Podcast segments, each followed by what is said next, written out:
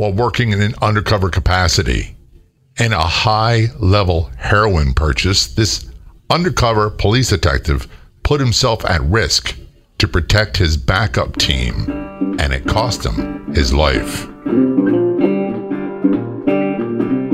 Welcome to the True Crime Fighters podcast. There's a huge amount of interest in true crime stories, but very little is told of the heroes that fight horrific crimes. Whether it be law enforcement officers or everyday citizens, we tell their stories in the True Crime Fighters podcast.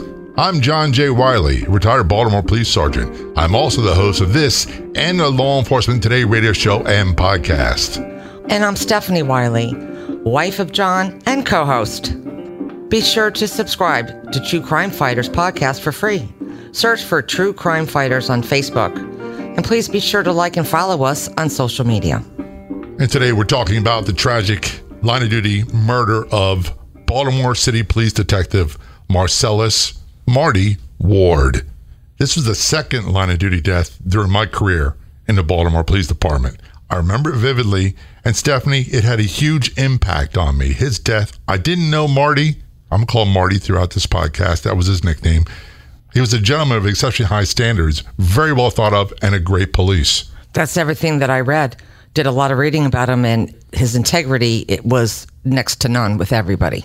He was a 13 year veteran of the Baltimore Police Department. He was an undercover narcotics detective. He was assigned to the Drug Enforcement Administration. He and a team were doing a series of controlled buys, and they're doing what they call a final, I'm air quoting, final heroin buy that he was wearing a body wire. And what a lot of people don't realize is when you work undercover, which, by the way, I never really did because I was lousy at it. Hmm. When you work undercover, you don't have your badge, you don't have your gun, you have your wits, and that's about it. But he was wearing what they call a body wire at the time. I can only imagine the impact that it must have had on you. That could have been you.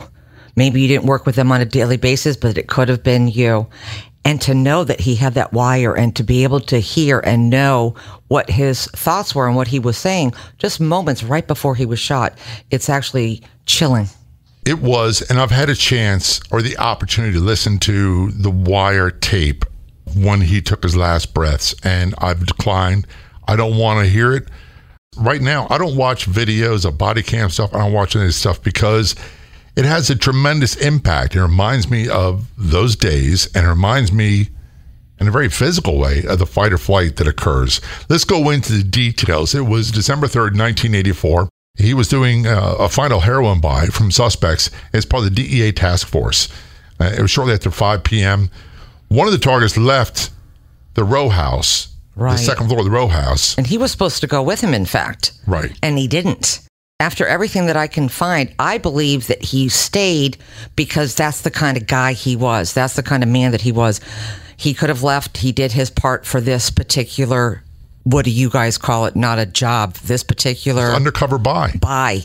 And he wanted to see it all the way through. So there was a chance that he wouldn't have even been there, but he did stay because he knew that suspect was holding on to that 357. All he had to do was say, the magic words, they have keywords that you mm-hmm. use. There's a bus team waiting outside with a search and seizure warrant. Come upstairs and take over. He could have walked down, and that's where he knew the suspect that was there had a 357 Magnum, and he was still sitting on the the couch talking to the guy, and all of a sudden things went horribly, horribly wrong.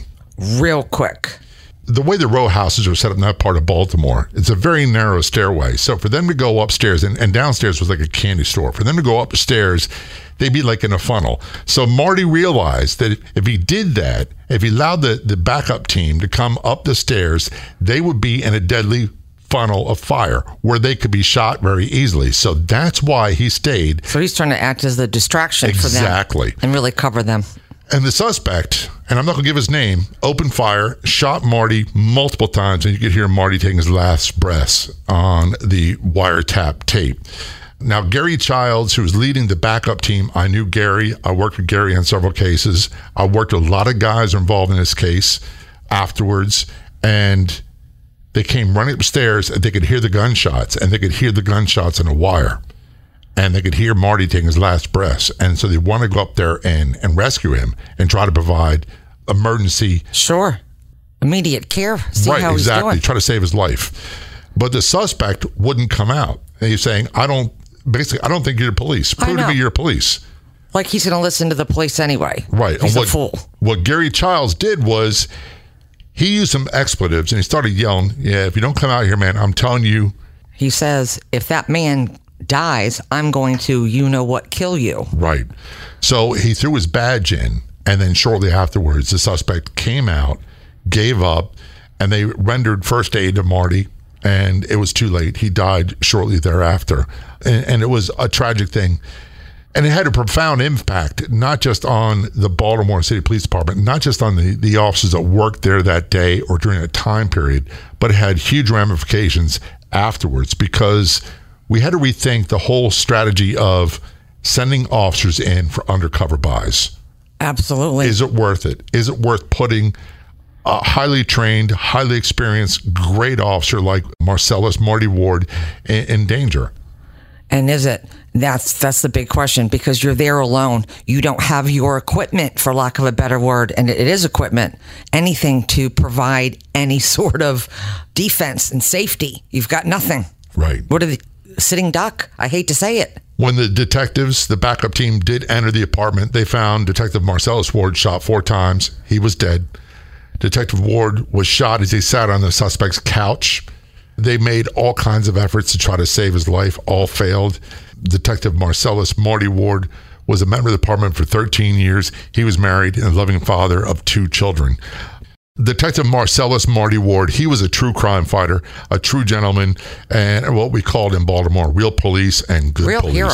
He was a real hero, and uh, his life will forever be missed, and not just by me, not just by members of the department, but the, the city and his family as well. Some of the sources for this were odmp.org and baltimorepolicemuseum.com. By the way, if you go to baltimorepolicemuseum.com and look up the story for Detective Marcellus Ward, I voiced the audio for that one.